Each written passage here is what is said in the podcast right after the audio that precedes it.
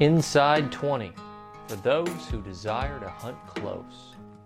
It's brought to you by Traditional Bow Hunters of Georgia, Big Jim Bow Company, Gunshy Archery, Vantage Point Archery, Custom King Traditional Archery, Triple T Strings.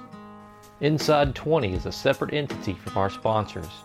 The information shared during each podcast the beliefs of Inside 20 associates and the guests participating. 2023 Central Zone Spring Hunt is right around the corner. It's going to be at Tuckahoe WMA, April 20th through the 23rd. There's free camping, hot showers, and toilets that flush.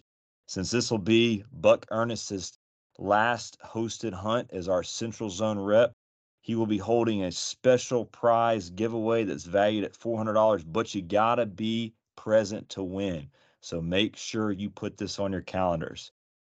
This is a 15,000 acre property that has a good population of turkeys and pigs, so you can kill two birds with one stone on this hunt.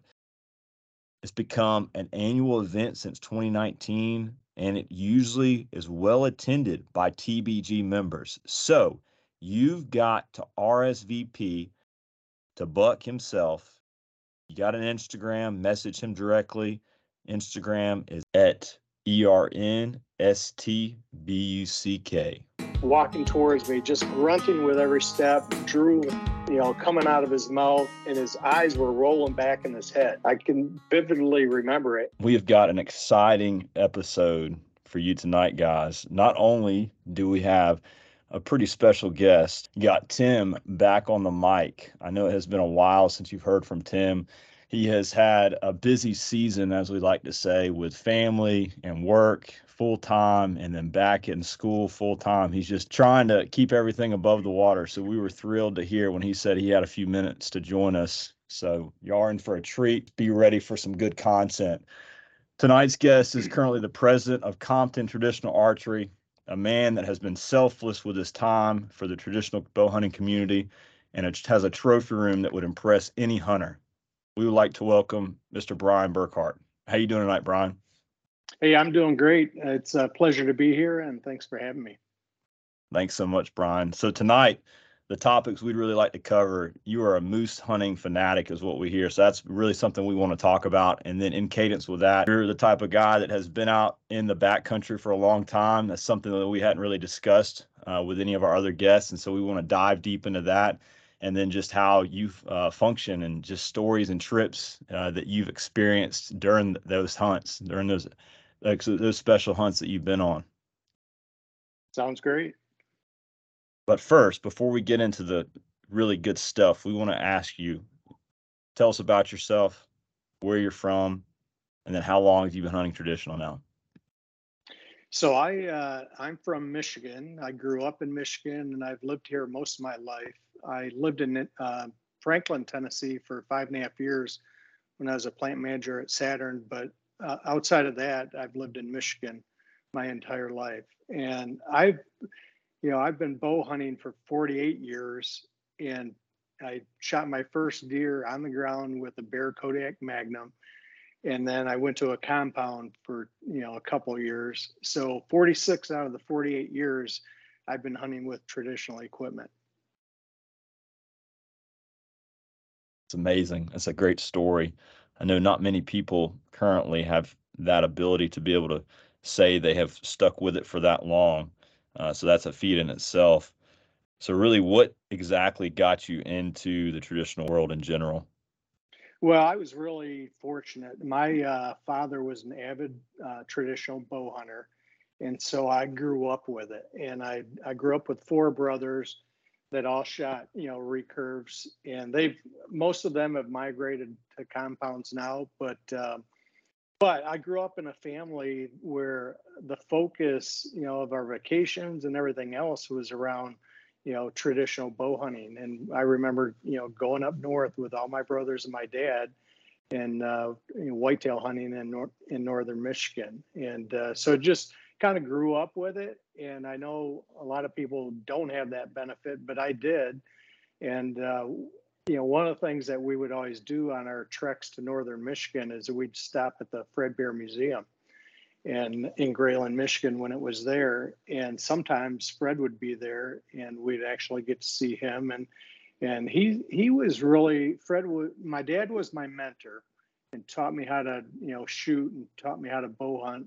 But Fred was my childhood hero, and seeing you know walking into the museum, seeing all the trophies, and seeing his latest uh, film. They had a small theater up in the in the museum and seeing his latest adventure was just really inspiring to me and and I I yearned as a as a young guy to you know do those type of adventures and never in my in my mind did I think I'd be able to do it but um, but he was my inspiration for going to Alaska that's for sure. I love it. He has inspired so many people to pick up a stick bow and then to stick with it and just uh, the drive to you know continue to find success. Yeah, and I still you know I shoot bear equipment to this day. It's just you know I've got got a bunch of custom you know longbows and recurves as well. So I've got probably way too many bows, but but there's something about carrying on that legacy of Fred Bear that's really important to me. So I've got a pretty good stable of uh, bear bows. So, what is your favorite bow that you've got, real quick? And can you share a little bit of meaning behind that? Why it's your favorite? Well, uh, trying to think if I've got a favorite. I mean, the bow I tip my typical go-to bow is a Bear custom Kodiak takedown because I travel so much. So I need the convenience of, you know, of using it for travel and being able to break it down. But um, I'm trying to think. I've got over a hundred, you know, bear bows. So trying to pick out a favorite. They all are pretty special. I've got the Fred Bear signature takedown, and I guess if you uh, if you had to pick one, that's that's probably one that's the most meaningful, just because there were you know not very many made, and and uh, you know Fred signed each one. So wow. Well, that's I'll tell you this. That was wasn't really a, a, fair question because I honestly couldn't say what my favorite bow is, and my collection does not stand uh, near that of yours. But I know that that has taken years to uh, be able to acquire those, and you know that is. Uh, I don't think you can ever have too many bows. You said that earlier, but it's a special. I guess I'm not a collector, so I you know I'd, I'd say 95% of them are used for for hunting. You know, I've got a few collectors like the signature takedown, and I've got an A handle where they only made 12 of them, and um, so I, I, do have a few collectors, but the majority of them are really focused on you know taking them out and, and hunting, just like Fred did. That's awesome. I love it. What do you do professionally? Well, I uh, actually I was an executive for GM, and I retired five years ago. So I retired when I was 55. I just just turned 60, and um, you know I had a, a bunch of different assignments, you know, within GM. But my goal was always to retire early so I could hunt more. so I was I was blessed and fortunate to you know retire at 55 and I, I do, you know, right now I'm I'm the president of Compton, so that takes up quite a bit of time. And then I'm also um, the executive director for an automotive logistics organization that represents all the major automakers. So, you know, I'm still in in the industry, if you will, but uh, I don't have nearly the stress or the emails that I used to. Congratulations on that. It's a big goal to achieve being able to retire at an early age. I know many sought to do that in, in their professional careers, and some were successful. And I, am right there with you. I think if I had a goal to be able to retire early, it would definitely be uh, to spend more time in the woods. So, congratulations on that. Yeah, thank you. What is your favorite animal to hunt? Well, that one's easy for me. It's it's definitely moose. So I went on my first moose hunt it was actually a guided hunt in the Yukon in 2006. And I ended up not getting a, a bull on that trip. But then I went to Alaska in 2008 and I've gone every year since. So it's just, you know, there's something about how big a moose is, where it lives, how dangerous it can be. That makes uh, that my definitely my favorite animal to hunt. And it and when you get one, it is the best table fare. So I haven't had I haven't had sheep. I hear a lot of guys talk about how great sheep is, but um, I've yet to have an animal that tops moose in terms of flavor. Well, I'll say I'm selfish for asking that question because I actually got the privilege to go on my first big game hunt. Uh, that was one that I'd planned, kind of a bucket list trip for me. I went to Newfoundland, Canada on a moose hunt this past year, was out there for nine days with an outfitter, and it was a flying camp. I uh, got to experience uh, everything that I've heard moose uh, hunts to be. Unfortunately, we, we didn't have good weather and we were kind of at the end of the season. Um, there were some other dynamics behind that. So we was not successful in bringing a moose in uh, to, to bow range, but it was pretty neat. There was some cold mornings and you would sit there and we could probably glass, I don't know, probably I'd say close to a thousand, two thousand yards across to this other ridge. Um, and we had actually got on uh, two bulls, and then about I think it was three cows. And the the neatest thing that I had experienced on that hunt was that morning it was real cold and it was the sun was just coming up so obviously there was steam and we're sitting there and you could see the moose right through the binoculars but you couldn't see them with your naked eye even when they'd get out there in this open uh, out of this kind of this uh, this brushy area and this open uh, terrain type, real, real low to the ground where you can see their whole body for the binoculars. But then they would go up in these trees, and at a certain point in the morning, uh, this bull got with two of the cows, and they were all standing there, and it looked like a forest fire, like somebody had a bonfire going across like, with the naked eye, all the way across yeah. that far uh, that to that other ridge, and to me that was just fascinating to be able to see that and realize that that's how big you know they are and I, I think the closest we got we called in a small spike to about 200 yards, but I think something just went wasn't right, didn't go uh, in in our favor. We ended up, I think, getting winded is what we kind of thought. Shot some ptarmigan uh, while I was on that trip, but not did not get to shoot a moose. And so I would say I would definitely be back. I don't know where that would be uh, in the future, but it's addicting. I can see, it, and even not being successful, how why it's so much fun and why you go go year after year, and it's your number one thing to hunt. Oh yeah, I mean it's it's one of those things where every year I go, I in the back of my mind, I fully expect that I'm going to get a moose. But you know, I've I've gone on I've gone the last 15 consecutive years and, uh, and I've taken seven moose. So you know, more than half the time I'm coming home empty-handed. But at the end of the day, I'm really not because I've got all those memories. I've got that adventure you know i've got that experience that uh, just you know, i'm so fortunate and blessed to to have you know and and um, is one of those things when i started moose hunting when i first went to alaska after my first moose hunt and that was 2008 I, um, pilot said hey i know you didn't get a moose but did you have a good time? I'm like i had a phenomenal time. Book me through 2020 and I've recently told them to book me through 2030 and hopefully, you know, way beyond that. But uh, yeah, it's just I, I can't get enough of it. It's just you know the solitude and again where they live and how big they are and and everything just makes them pretty cool animals to hunt. Yeah, it's amazing. They're majestic. Definitely can see why you you've got the uh, the taste of addiction uh, in, in just in your veins to go back again and again. So, what are your top?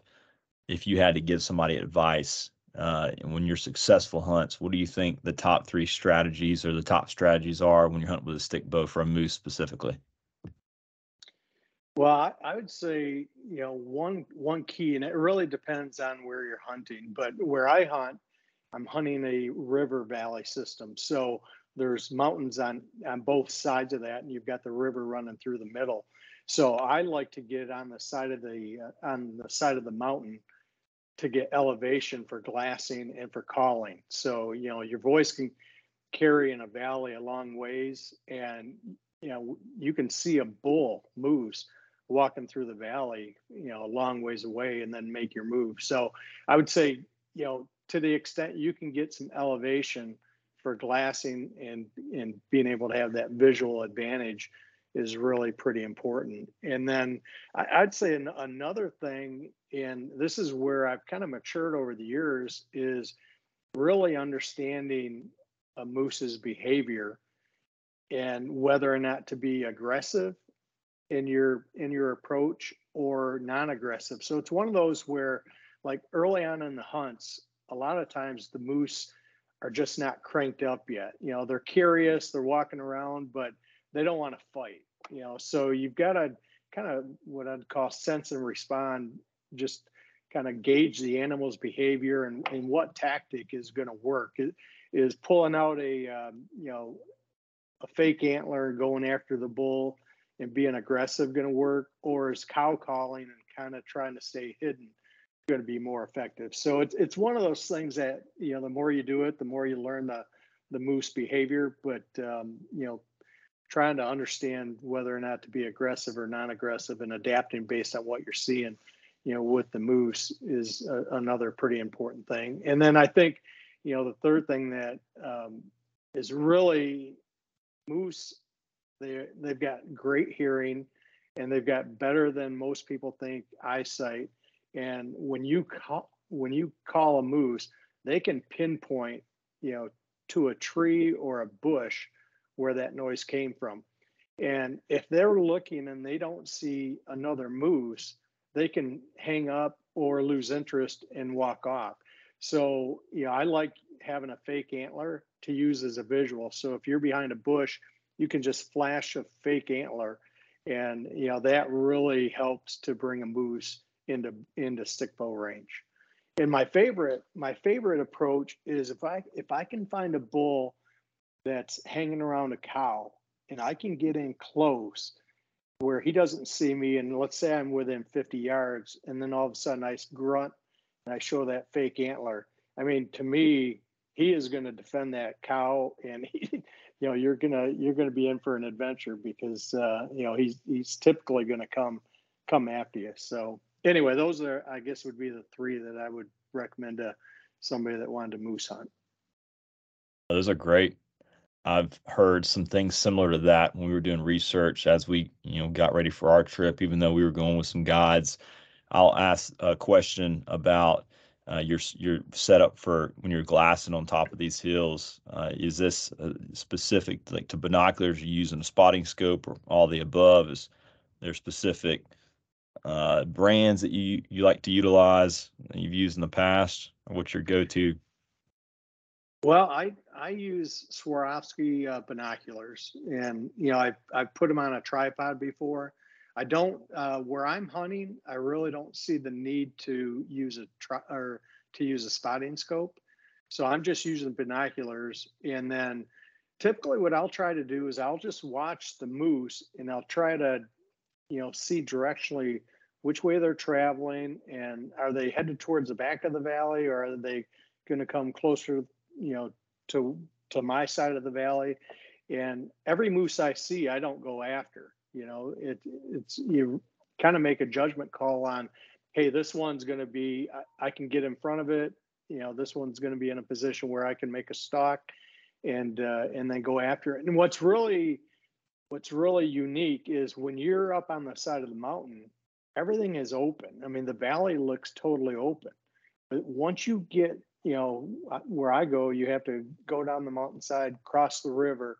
And once you're in the valley, you lose all perspective. I mean, it's thick, everything's over your head, and it's very difficult to see. So you you need to be fairly calculated on you know where you're going to make a stock and what the right opportunity is because once you get down into the valley you know it, it's really tough to see. And you, you rely then more on you know calling and and uh, trying to sneak in after you hear them grunting or, or breaking brush. Yeah, that terrain sounds very similar to what we had in Canada, and it's funny you look at it when you're you're up on this hill and you think, "Oh, I can blow through that super quick," and it is a nightmare, a tangled mess trying to get through that. And you think that you can do it, and but to see those moose come to you when they're coming to the call and how quick they can cover ground, the guys that we were with, they're like, "Just wait, he'll be here in any minute," and you're thinking to yourself, "There's no way." that moose is over a thousand yards away and he's got to cross you know two small little valleys so to speak to come to us and next thing you know he pops up over the ridge and I, it was i know i haven't had many experiences but it it was shocking how quick they covered that ground oh yeah i mean they their their stride is so so long and that's that's again what makes it tough if you can see a moose and go ahead and make your move but they're moving and then you know they're not in the same spot they were when you saw them when you're up on the side of the mountainside. So that, that's what makes it challenging. But you know, if you can, you know, to your point, if you can call a moose close to the airstrip and be able to put an arrow in them right by the airstrip, that's that's as good as it gets. So, you know, you're you're better off letting them do the work in terms of walking towards you versus you walking towards them. But you know, sometimes you have to go for it as well. That's great advice. So, so Bryan, I have a I have a question for you. When you talked about getting a moose in range, me and Mike, we've we haven't had the opportunity yet to to go moose hunting. But what is what is your your range with a stick bow when you're out there hunting those giant animals? Well, you, you know, I'll, I'll, tell you, I've killed a moose as close as ten yards, and I've killed one at 35 yards. And I'll tell you, the one that I shot at 35 yards. I thought it was 25 yards away. I, I shot across the river. It was, I actually saw it making a rut pit right by the uh, airstrip. I was on my way in for the evening, back headed back to camp, and I saw him making a rut pit. I called him over to the to the edge of the river, and I shot. And I thought thought it was 25 yards. My fir- first shot went right under his chest. Um, you know, perfect alignment, but just under his chest and then he he jumped and moved a couple steps, and then I put an arrow right in his chest. And and the next day I walked it off, and it was 35 yards. And I typically don't shoot over 25 yards, but I would say my you know the the range I'm comfortable with is you know 25 yards, and it can depend on the animal. You know, you know what kind of animal you're hunting and and the behavior of that animal. Are they spooked? Are they very comfortable? you know, there's a lot of variables that come into play, but I would say in general, you know, my, my effective range is 25 yards. So how did you how did you get a moose into 10 yards? How does how did that go down? I mean, because that seems that's that's really close for for any animal. Yeah, it's uh, one of those things where I was um, I was calling, and all of, it, this was a morning, and I got on this little knob, and I was calling, and I immediately got a uh, a grunt a response from a bull that wasn't that far away. And all of a sudden, he just started breaking brush, and you know, I, I just could hear all this. You know, he was raking, raking, uh, you know, blueberry bushes, and he was snapping off, you know, willow, and just making a bunch of noise. And it kept getting closer and closer. And so I got behind the spruce, and I was kind of tucked in this elbow, and he kept coming on a string and then all of a sudden i just saw his palms and again i could see him snapping the tops of these spruce trees off. I mean he was just he was just really aggressive. I could see him drooling walking towards me just grunting with every step drool. He got about 15 yards away and i you know i was putting tension on the string. And then he got closer and he got 10 yards away. And I was just waiting for that front leg to move forward. And As soon as he did, you know, I pulled back and shot, and uh, he went about 80 yards, but made a great shot right behind the shoulder, and uh, it was just just a really cool moment. But uh, calling yeah. is how how I got that bull into into 10 yards. Man, that sounds like an adrenaline pump right there.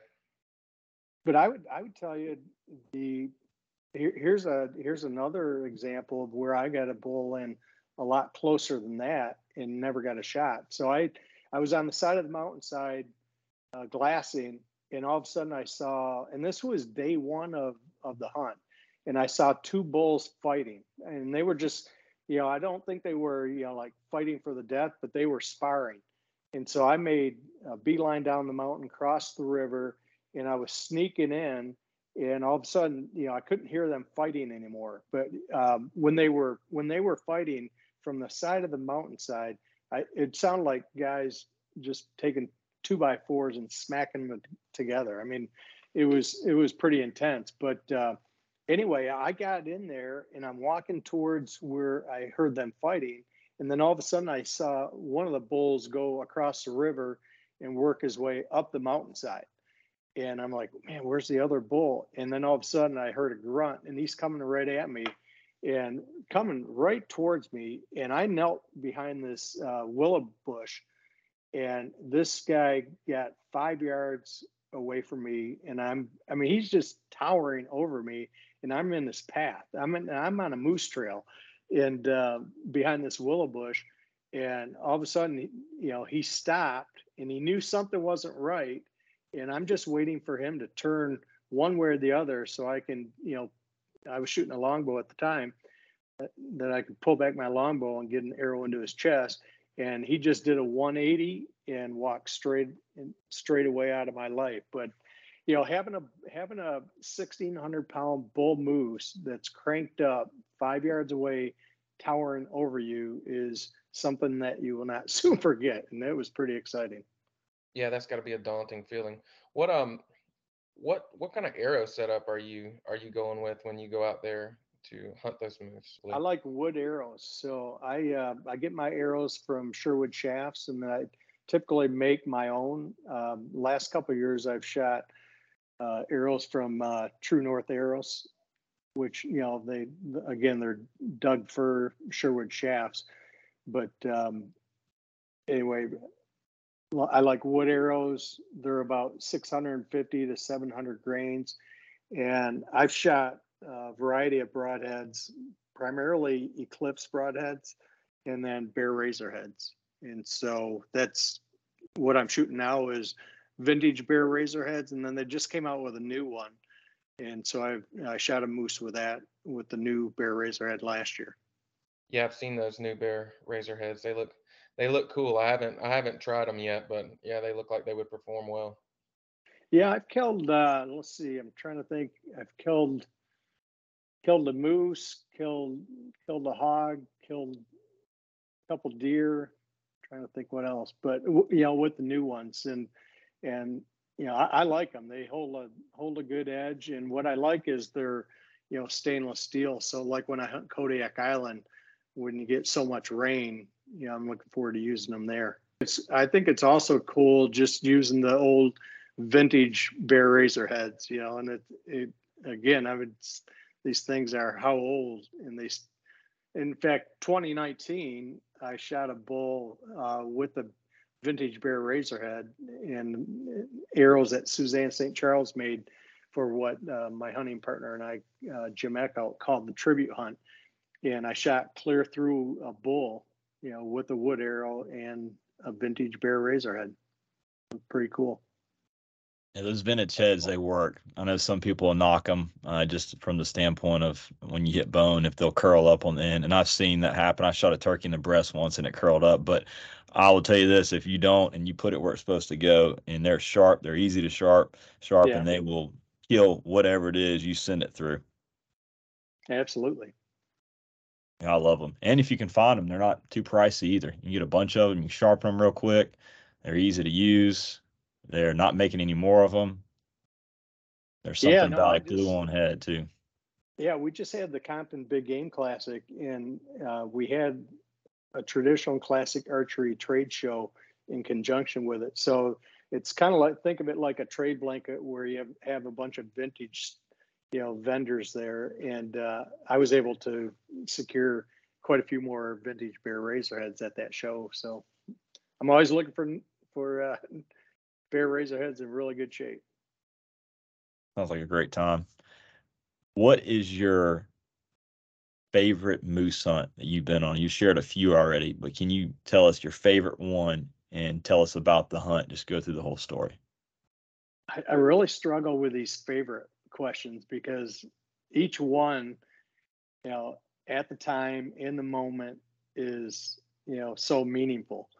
You know, I just like the my first moose um, in 2009 was, you know, was pretty cool. And you know, on that hunt, I killed a caribou and a moose, so you know that one's special. The I had one in 2016 that was probably the most challenging from a stock standpoint and the most exciting because I got charged twice by a bull. Um, so that one's pretty meaningful. And then the 2019, we did the tribute hunt, you know, honoring Fred Bear and Glenn St. Charles and paying tribute to them. So that one was pretty cool. But I, I would say, I would say probably my favorite moose hunt and one where you know I, the most challenging and exciting was that 2016 one where where I got charged twice by a bull moose after making a stock over a mile away. Can you tell us about that day? High level, Yeah, how that went. Yeah, yeah, I definitely can. So uh, I was hunting with Monty Browning, and we were in camp, and I I kept telling Monty, so we'd hunt separate, and then we'd meet back at camp at night, you know, and share stories around the campfire. And we were sitting around the campfire, and and he's like, "So uh, how did today go, buddy?" And I said, "Well, Monty, I keep seeing this bull come out with this cow." and this cow will just be feeding and this bull will just bed down but they're like a mile uh, or a mile and a half away and um, if you've ever packed out a moose you know you've got 10 loads you know and so that that's a long day but i i said monty you know what if i see him come out again then i think i'm going to go after him and he's like you'll never find that bull if he's a mile away. And I'm like, well, there's a little little stream inlet. I think if I can follow that, I'll uh, I'll be able to locate him. So anyway, the next uh, the next evening, I was out on my glassing spot on the side of the mountain, and all of a sudden I see the bull, same bull, came out with this cow, and and there was a paddle horn that came out too, and I'd I'd seen this bull over the course of the previous you know days charge off other bulls. So I knew he was pretty aggressive. So that was, you know, that was in the back of my mind. But, you know, I saw him come out. They were both feeding, and then he bedded down, and then she kept feeding. And then I watched him, you know, run off a paddle horn bull. And I decided to bail off the mountain and go across the river and make my stock. So I, I found this little water inlet that kind of, you know, I could walk the edge on and a mile up, all of a sudden I, I was getting into this thicker spruce, and I knew that's where they were. And they were in this they were in this opening just in front of this thicker spruce.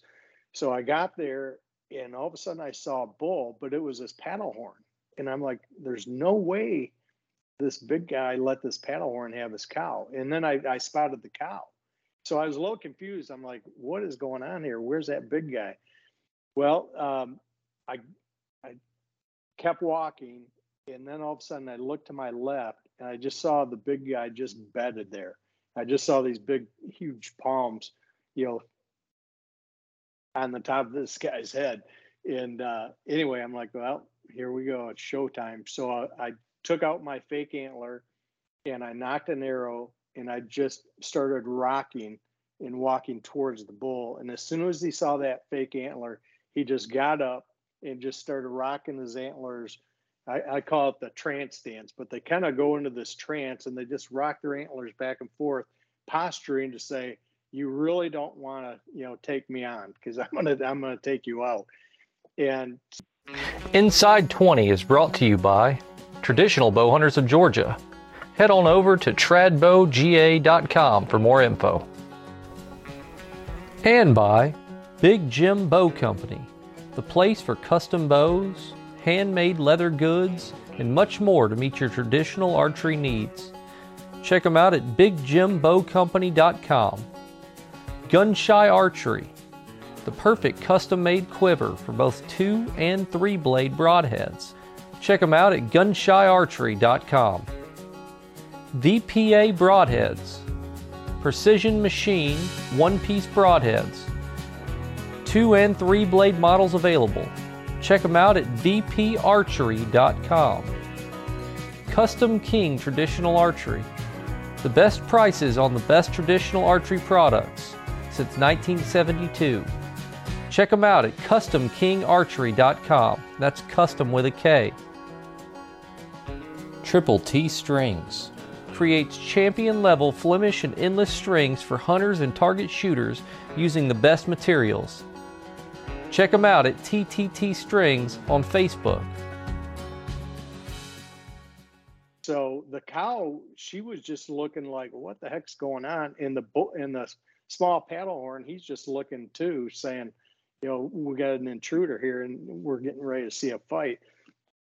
And all of a sudden, this bull was about uh, 30 yards away, and I tra- I kept trying to move around to get broadside, and he would always square off. So all I had was a frontal, you know, angle, and I wasn't going to take that shot. And then all of a sudden, at 30 yards, he just like went and came running right at me, and he put his antlers down, and it looked like a high speed speed bulldozer coming after me, and I'm like.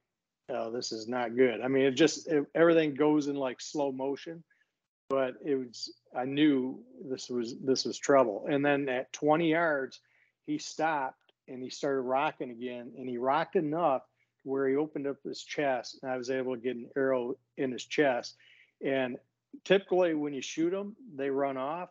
This guy growled again and ran at me, and at about 10 yards, he just started, you know, like rocking, and then ran off and. Uh, and then he ended up dying you know from that from that one arrow but there was nothing to get behind it was in an open area so there was no it was just brush so there were no trees or anything else uh, and i honestly thought i was a dead man when that bull came running after me Oh my goodness. What a hunt. That Wow. is Yeah. nuts.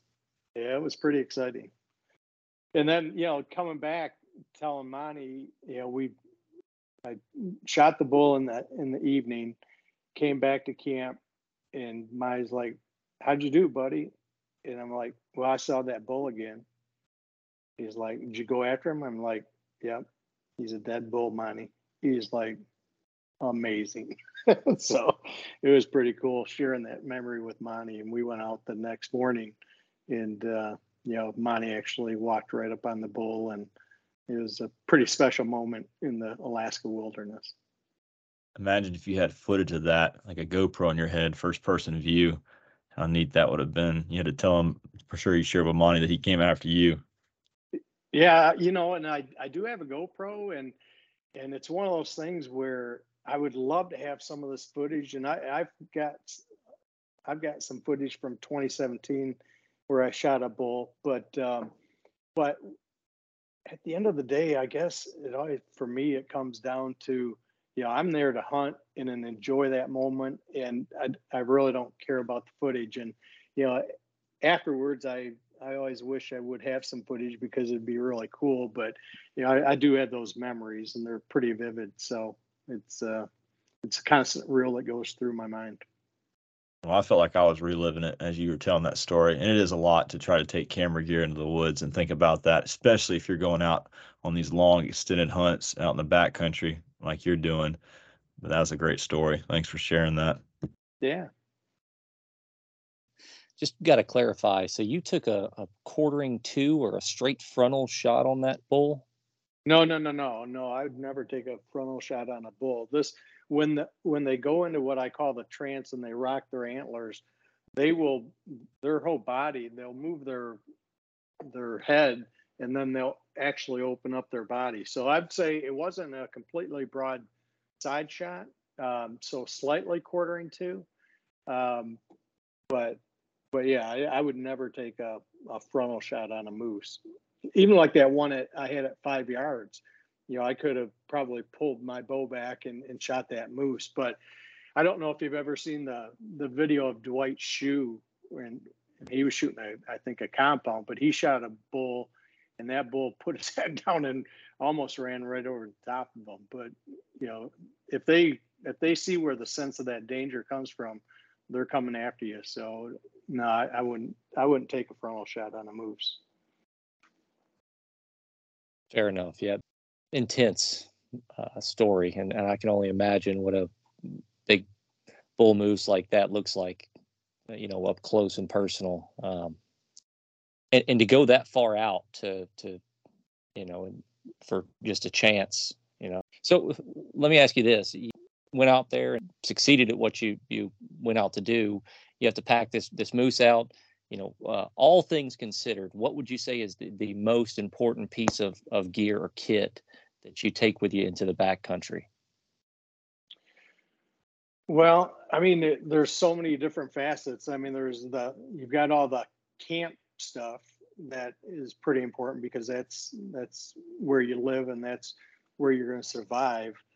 Um, and then you've got you know you get things like I take I take an inReach system so I can contact the pilot when I get a moose down so he can get the meat out of there hopefully you know before we have bear issues. So there's there's you know there's different things. I, I would say from a camp standpoint, you know, get getting a good night's sleep is really important. So I've got a uh, a little cot. It's called a LuxuryLite. I think Thermarest bought them out now, but it gets you like three inches off the ground, and that's pretty pretty important. And having a good sleeping bag, you know, is pretty important. But um, you know, I, I'd say from a hunting from a hunting standpoint, you know, it's I like to keep things simple. You know, just a simple stick and string, and and um, you know, like I said, I've got the fake antler that I think is really an advantage to use. You know, from a from a tactic standpoint,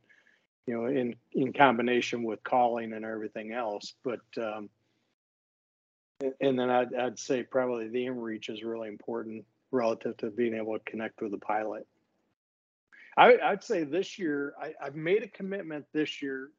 So I was I was on a pig hunt with Monty and some friends in South Carolina earlier this year, and we were they had a Bible study every morning, you know, before we'd go out hunting.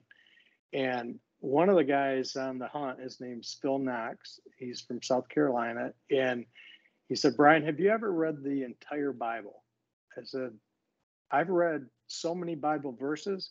but honestly, I have not read the entire Bible from front to front to back.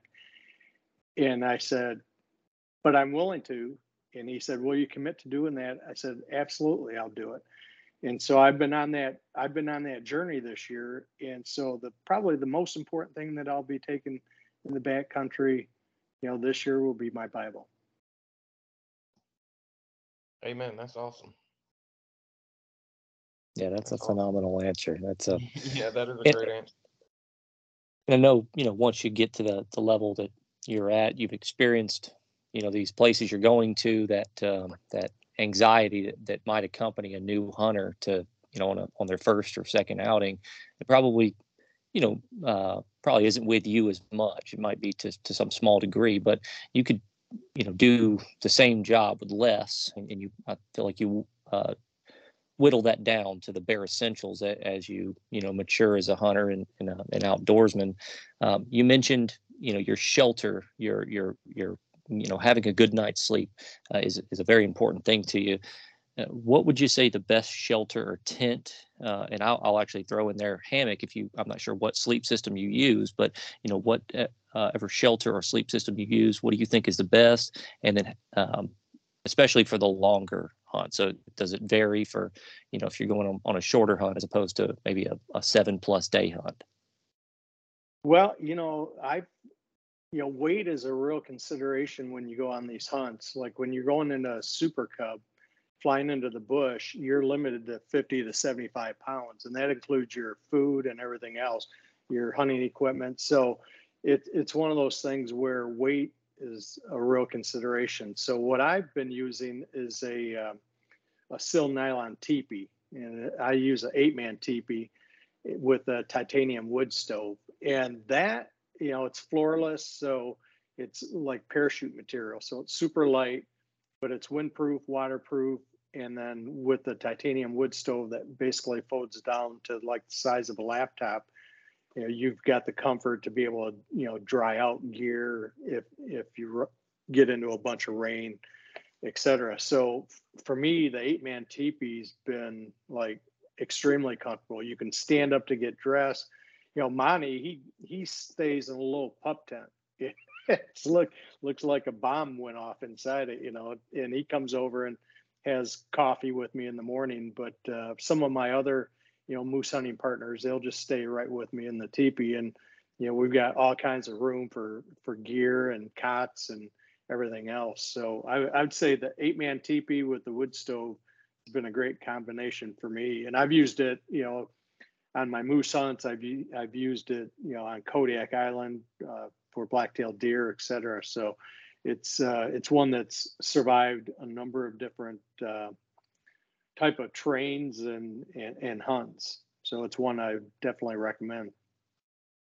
Now, what season is that TP exactly? Because you got the wood stove, or you got you got a four season TP, or Well, I uh, so I've got a teepee and it also has a liner. So the liner provides some insulation because it creates an air gap between the liner and the outside uh, teepee fabric. And then, um, and and basically, one of the biggest advantages of having the liner is any condensation kind of falls off the teepee, goes on the liner, and then down to the sides. So you know, at the end of the hunt, when I when I take my teepee down, I'll, ha- I'll have this huge dry circle where my teepee was, where everything else, you know, everything else is wet outside the teepee. So it's it's worked really well, and it and it's super lightweight. It's really easy to pack down, and and um, you know, there's there's other guys that use like a sawtooth, which is kind of like a hybrid teepee uh, that isn't doesn't use quite a big a footprint, if you will. But uh, I've just like the comfort. I, I mean, when I'm in there by myself, like if I'm going with Monty and he's in his pup tent, and, my, and I'm in my eight man teepee, I'm like in a condominium. I mean, you got all kinds of space, so it's it's good to store wood in there and gear and everything else. yeah, I can imagine eight man teepee. You could fit a small family in there and be pretty comfortable with gear. That seems pretty large. Yeah, and you wouldn't, you don't necessarily need that, but the weight differential of uh, eight man to say a six man is minuscule. So it's kind of like might as well be comfortable, especially if you've got two guys in it. I think an eight man teepee is perfect for two guys. Now, for those that are going to listen to this and think, oh, I might need to change my setup, that are backcountry guys or guys that do camp a lot, is there a specific brand TP that you found over the years has just worked better for you or lasted longer, easier to set up, lighter, all the benefits behind that? Is there a specific one? Well, the one I've got, they don't even make anymore. I think the guy that uh, had the company passed away, but I've got a titanium goat teepee, but it's very similar to a Kifaru teepee. Um, I've heard really good reviews on Seek Outside teepees. So, you know, and all of them have, you know, advantages and dis- disadvantages. So, you know, just understanding what's important to you. Uh, but I, I would say, you know, Kifaru or uh, Seek Outside, you, you can't go wrong. That's good stuff. Hey, uh, also wonder just, you know, thinking about being in the backcountry for long periods of time, uh, water obviously is, is got to be filtered, you, you know, drinking water, that sort of thing. Do you have a preferred method? Yeah. So um, when I go moose hunting, what I like is it's a Katadyn uh, base camp water filter. So it's essentially like a think of it like a a little bag that you put into the river or stream, fill it up. It's got a filter inside it, and then you just hang it in a tree and let gravity run the water through the filter. And I I bring these plastic collapsible containers and just fill them up, and then you've got all you know you've got all kinds of water. So uh, I've I've not been in a situation where trying to get two waters been a real issue but I do filter it, you know, using that Katadyn base camp. I used to have a MS. My first year when I went up there, I had a uh, MSR, I think, you know, pump filter system, and it was just it was a lot of work. And this gravity feed one, you can just hang it in a tree, do other stuff, and then look at the container. And when it's getting close to full, you you you pinch the hose to shut off the uh, shut off the filter. So that one works really well for me. yeah, I'm thinking you were doing something similar to that. I've, I've used the Sawyer Mini. Uh, I know other folks use that Grayl deal. I know there's a lot of different um, you know brands out there, so I was curious as to what you were using. Obviously, that's that's something that's been tr- you know tried and true. Uh, so I'll have to check that one out. Yeah, it's super easy. And then if I want to take water in my backpack when I'm when I'm going out, there's a uh, bottle that's got a you know filter in it as well. So I'll just fill that up and or dip it in the river and you know before I'm going out and then throw it in my pack. So and that it's got like a straw you you can you know sip on and it's taking the water right through the filter. That's awesome. Are are you using a like a stove, a, a, a butane or propane uh, camp stove? Are you all cooking over uh, a campfire? Are you using you know no heat meals, or what are you doing for the most part? Well, because of the weight being an issue, typically it's freeze dried, you know, food, either Mountain House or Peak Refuel, or you know, there's some other ones. Back backpackers pantry is another one, but we're typically uh, using you know freeze dried food, but and in using a Jetboil to boil the water. So it's pretty. I mean, that makes it super easy. Just fill up the Jetboil, heat up the water, pour it into your freeze dried you know pouch, and and you've got your your dinner, your breakfast, whatever. But what I love is getting off freeze dried as soon as you can and cooking interior fillets of a moose over an open fire. So I love, you know, and I'm gonna. Monty's not going with me uh, this year, uh, so he's he's typically my chef in camp, and uh, so so we're uh, we're gonna have to make do without him. But uh, I love cooking over an open fire. I, I can imagine so, and I bet that's always you know top of mind and, and the goal going into one of these things. It's it's kind of uh, the, I guess probably the fuel that keeps you going. Um, but you know, you guys have it pretty well figured out, and you have a good plan going into it. So to you know to to uh, better prepare yourselves for success. Um, do you prepare physically in any way? Do you do any kind of like uh, you know whether it be something you do all the time or just in preparation for for you know a hunt? Is there anything you do in that? Well, I'm in. Uh, I would say I'm in pretty good shape all you know year round. But you know, prior to the hunt, you know, I've I've taken 50 pound bags of salt, put them on my backpack with load sling, and you know, hiked with it. Uh, so I've done that. Um, I've also done quite a bit of biking just to get kind of get the leg prep and the cardio. So nothing nothing super specific, but uh, just trying to stay in good shape year round. And then prior to the hunt, you kind of building some muscle mass and doing some additional cardio. Yes, sir. It is important. Uh, I've uh, I'm I'm a bit reluctant to to do the physical stuff as much as I should, but you know, having a, a group of guys that we all you know realize that's important and we keep hold each other accountable is uh is, is you know a good thing and uh, it definitely helps with the hunting side of things, but it also helps you know God forbid if you need to you know, run from something. Um, you know, yeah, you want a slow hunting partner. yeah, no doubt. No. Have you ever had anything like that happen to you in the backcountry? Uh, you know, uh, let's say anything kind of unnerving, uh, you know, encounter with a bear or otherwise?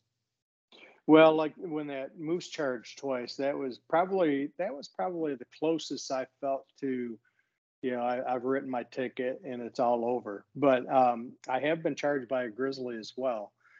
So I was, um, if you if you want to hear the quick story on that, I can share it with you. Yeah, absolutely. So I was in Alaska moose hunting. I was on the side of the mountain glassing, and all of a sudden I saw this caribou running in my direction, and I could tell it was a it was a mature caribou, big white maned bull, and there's this little peninsula in front of me where in front of my glassing spot where animals like to travel to cross this back channel and go further back in the valley. And so i you know i thought he this bull would run right on that peninsula. So i ran down the mountain crossed the river and the caribou ran exactly on the peninsula where i thought it was going to run but it just beat me there And so I finished crossing the river and I was taking off my waders. So I was bent over in the willow bushes, and all of a sudden I just heard this, this big, you know, woof and this smack. And I turned around and I just I remember everything going in slow motion like you were in a car accident. And seeing the left paw of this grizzly, you know, splash in the water, seeing beads of water going up in slow motion, and I remember seeing his teeth and his jaws, and he was coming at me full speed. And I don't I don't carry a, a handgun, so I just had bear spray, and I remember taking the bear spray off my belt and turning around, and again everything's in slow motion, and then standing up. And as soon as I did that, that bear just put on the brake, stopped, and ran the other direction. And I think what happened is it was running after that caribou, and I got in between them. And when I was bent over in the willows taking off my waders, I think it thought I was the caribou. And when I stood up, realized, oops, that's not what I was after, and ran the other way. But um, yeah, I would I would tell you that that one it happened so fast. I really didn't have any time to get nervous or even think about it. It just everything was instinctive and spontaneous, and it just it just happened. And I remember when that grizzly bear ran off. I'm like, that was a grizzly bear. That was a grizzly bear, and you know that the the river at that point is only 15 yards wide and so it was it was a pretty close encounter and and one that fortunately the caribou, the grizzly, and myself survived. But um, it, it, was pretty exciting, but more exciting after after the fact versus you know it just happened happened so fast you really didn't have time to think about it. Yeah, that's man. it's but that's but that's Alaskan. I love that because every year you go out there, you don't know what's going to happen, but you know you're going to have an adventure. I mean, there is something that's going to happen, and you're going to have an adventure. I I remember I was on Kodiak. Uh, again, this was a, a, drop hunt that that Monty, Wade, Job, uh, myself, and a guy named Brian Bowling were on. And I remember laying in my teepee and hearing brown bear walking, you know, 10 yards behind my teepee in this water and uh, you know just realizing that you've got you know and then and you're in your sleeping bag and you're like you know what are you going to do? And you kind of you, you know it's got your attention but you're like oh just please don't mess with this teepee. And it's one of those things where you just uh know it, it could go bad and and maybe one of these years it will but uh, so far i've been pretty fortunate to have quite a few encounters without any issues. Are you making any type of changes to camp to bear proof it? You have any type of like electric fence that you're putting up the perimeter or anything else to that sort? Yeah, when I'm moose hunting, I don't use an electric fence um, around camp. Now, when we get a moose back on the airstrip and to the meat pole, then I'll put an electric fence around it there. But on Kodiak, when I do drop camps on Kodiak, that is the one place um, based on the bear density and the aggressiveness of those brown bears that is the one place where i'll actually put an electric fence around my camp around the teepee. And um, it was a couple of years ago i was doing a drop camp with ben penny he's a dentist in juneau and we were on kodiak and we had the we had the electric fence around the teepee and we had seen brown bears you know throughout the hunt in, in fact, we had one that we both saw ran right by our teepee. And um, and so anyway, we we went to bed. We you know woke up the next morning, went out to go hunting in different directions, and I looked. It, it had snowed, and I looked. I was walking out, and I said, "Hey Ben, come over here." And there was this huge brown bear bed 20 yards above our teepee. So he slept there, you know, right during the snow and you know the entire night, right behind our right behind our teepee. And uh, and so we looked at each other like, well, I guess he's just watching over us. But it's uh, I, I love seeing the bears up there, you know, and, and the wolves and, and all the predators, but it's it's nice when they leave you alone too. I'm sure that next morning, that's when it's saying ignorance is bliss. If y'all would have known that, probably been less sleep that night, right? Absolutely.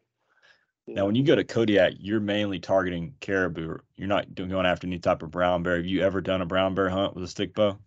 Well, no, I haven't. So I'm when I'm on Kodiak, it's uh, it's basically for Sitka blacktail deer. Um, okay. So brown bear, you know, you see brown bear all the time up there, but but I like do it yourself hunts. And for brown bear in Alaska for a non-resident, you need a guide. And so so I can't I can't shoot a brown bear, you know, on a on a DIY hunt. And I, you, you know, I'd, a brown bear or interior grizzly. I've had I've had interior grizzly in moose camp after I've killed the moose and we've gotten all the meat off it, come in on the carcass, and I've made stocks on you know interior grizzly, but again I can't I can't shoot them and and all that. And once they turn and look at you and you're you're only 50 to 75 yards away and you can't do anything, you're like, well, maybe I'll just uh, call it good at this point. That's completely understandable. That's awesome. It sounds like an exciting hunt. I'm sure it would be nerve wracking at the same time, especially first time showing up uh, at a place like that, just knowing what it's the reason it's uh, is what it's known for, right?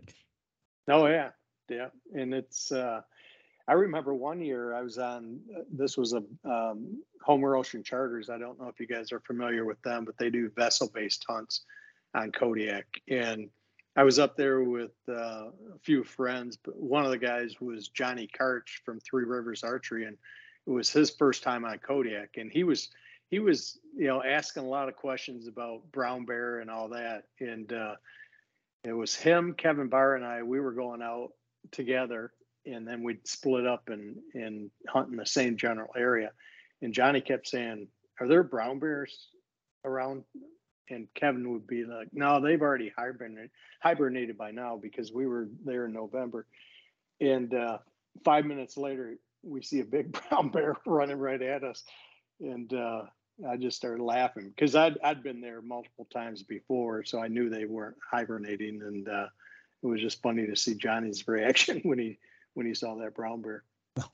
I bet I bet that was something uh, to be a fly on the wall in that situation, yeah. just to see that. I've heard that those vessel hunts that you eat really well. Is that true? Oh man, I'm I can't speak for all of them because I've only gone with gone with Homer Ocean Charters, but the meals are worth the price of admission. I mean, it's just what I like is when you uh, when you're out hunting, they're uh, they're you know pull up crab pots. And when you come in and you see cardboard on the tables you know it's all you can eat you know crab. And so it's just just outstanding. And you know there's advantages to diy hunting you know a drop camp and vessel based hunts but uh, the food is definitely an advantage for the vessel based hunts and and also being able to put all your gear in the engine room at night and and get it dry and warm for the next morning is a is a real bonus on the vessel based hunts, and you don't have to worry about dealing with bears at night. You know, you know sleeping in a teepee, uh, being on the boat. So again, it's just they're they're different, and I I love them both, and it's just whatever you're more more comfortable with.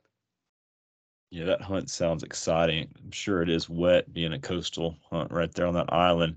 And I guess if you plan that trip to get in shape and be ready to put on the miles, it doesn't matter because at night you're just gonna go back and eat yourself uh, until you, you fall asleep, right? Yeah, that's exactly right. So, yeah, it's it's I I love Kodiak. I'm actually going this year uh, back with Ben Penny. We're doing a drop camp, and then next year I'm going on uh, Homer Ocean Charters again. So, I like to mix it up, and they're they're both great adventures hopefully you got a big suitcase. I might end up in one of those. Sounds like exciting trips planned. So, Bryan, I wanted to tell you about my experience um, over the past couple of years. I've I've stuck with the stick bow. Matt actually got me into it, and um, it has been a hard road. I'll I'll tell you that. And but it's been a fulfilling journey for sure.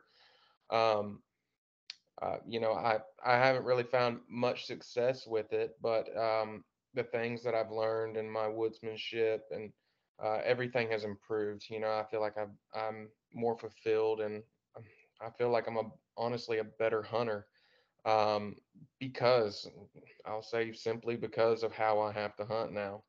Yeah. Um, and you know, starting this journey, I don't know if I would have started if I would have known this, but now I'm in too deep and I've learned too much. But it's it's definitely tough, and it gives you a lot of respect for the the older generation that that's all they had. I know you talked about your dad.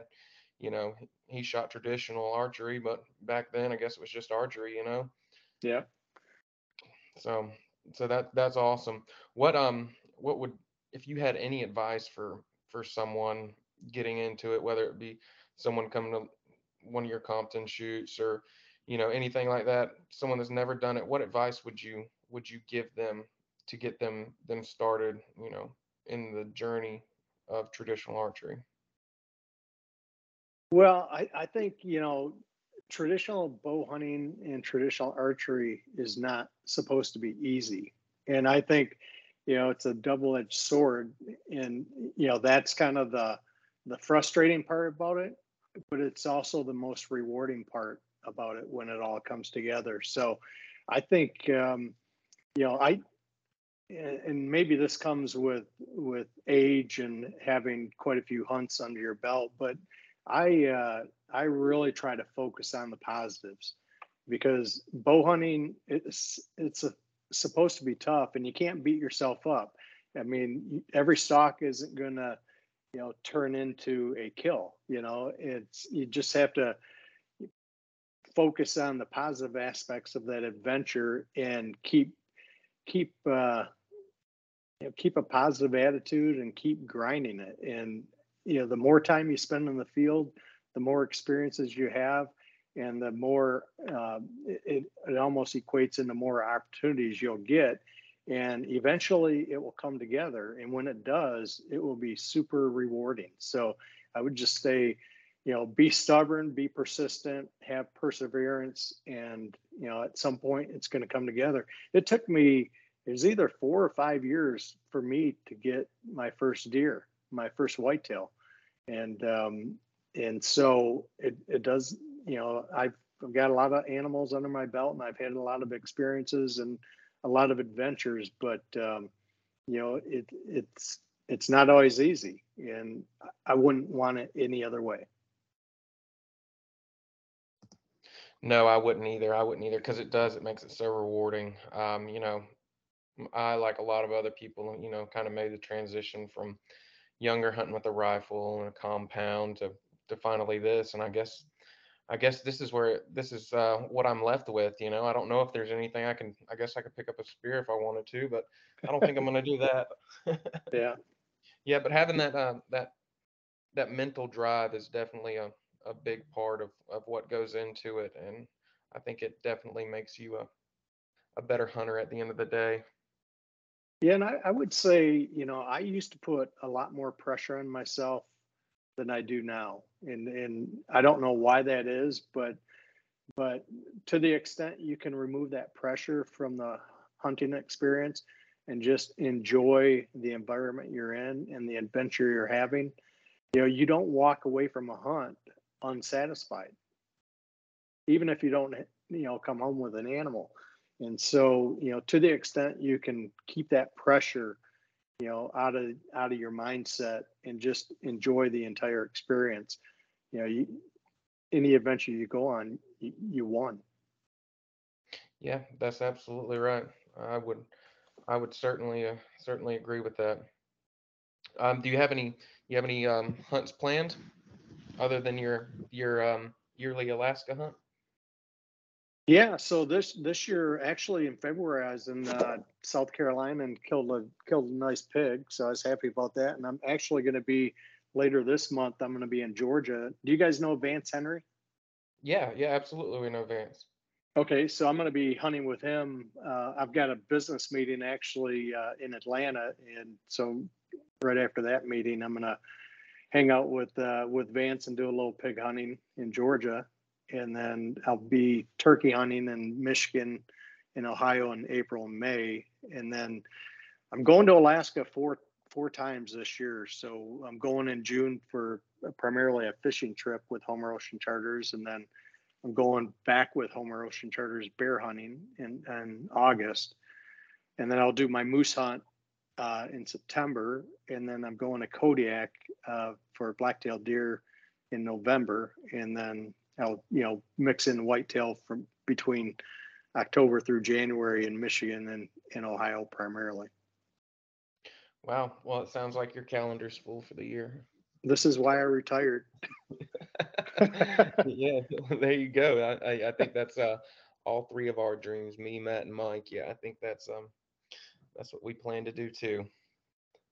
Um, so one last thing before we close. Um, being the president of Compton, uh, if someone was interested in becoming a potential member, uh, how can they find out more information?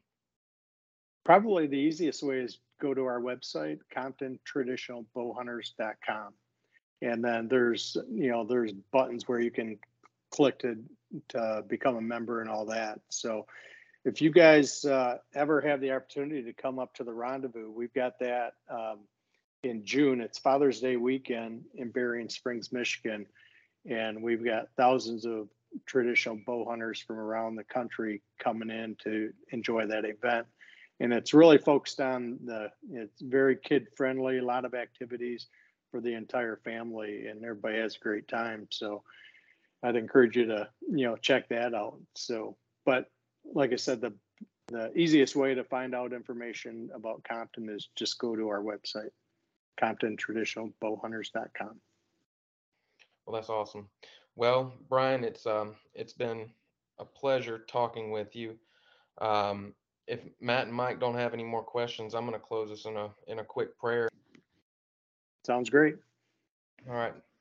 Dear Heavenly Father, thank you for this opportunity for us to share this passion in the lands and the animals that you've created, Lord. Lord, please bless the game we chase and our efforts in the pursuit. Let us not forget to honor you in all the things that we do. I pray this in your heavenly name. Amen. Amen. Thanks again. Thanks again, Bryan. We really appreciate your time. Yeah, thanks, guys. Enjoyed it.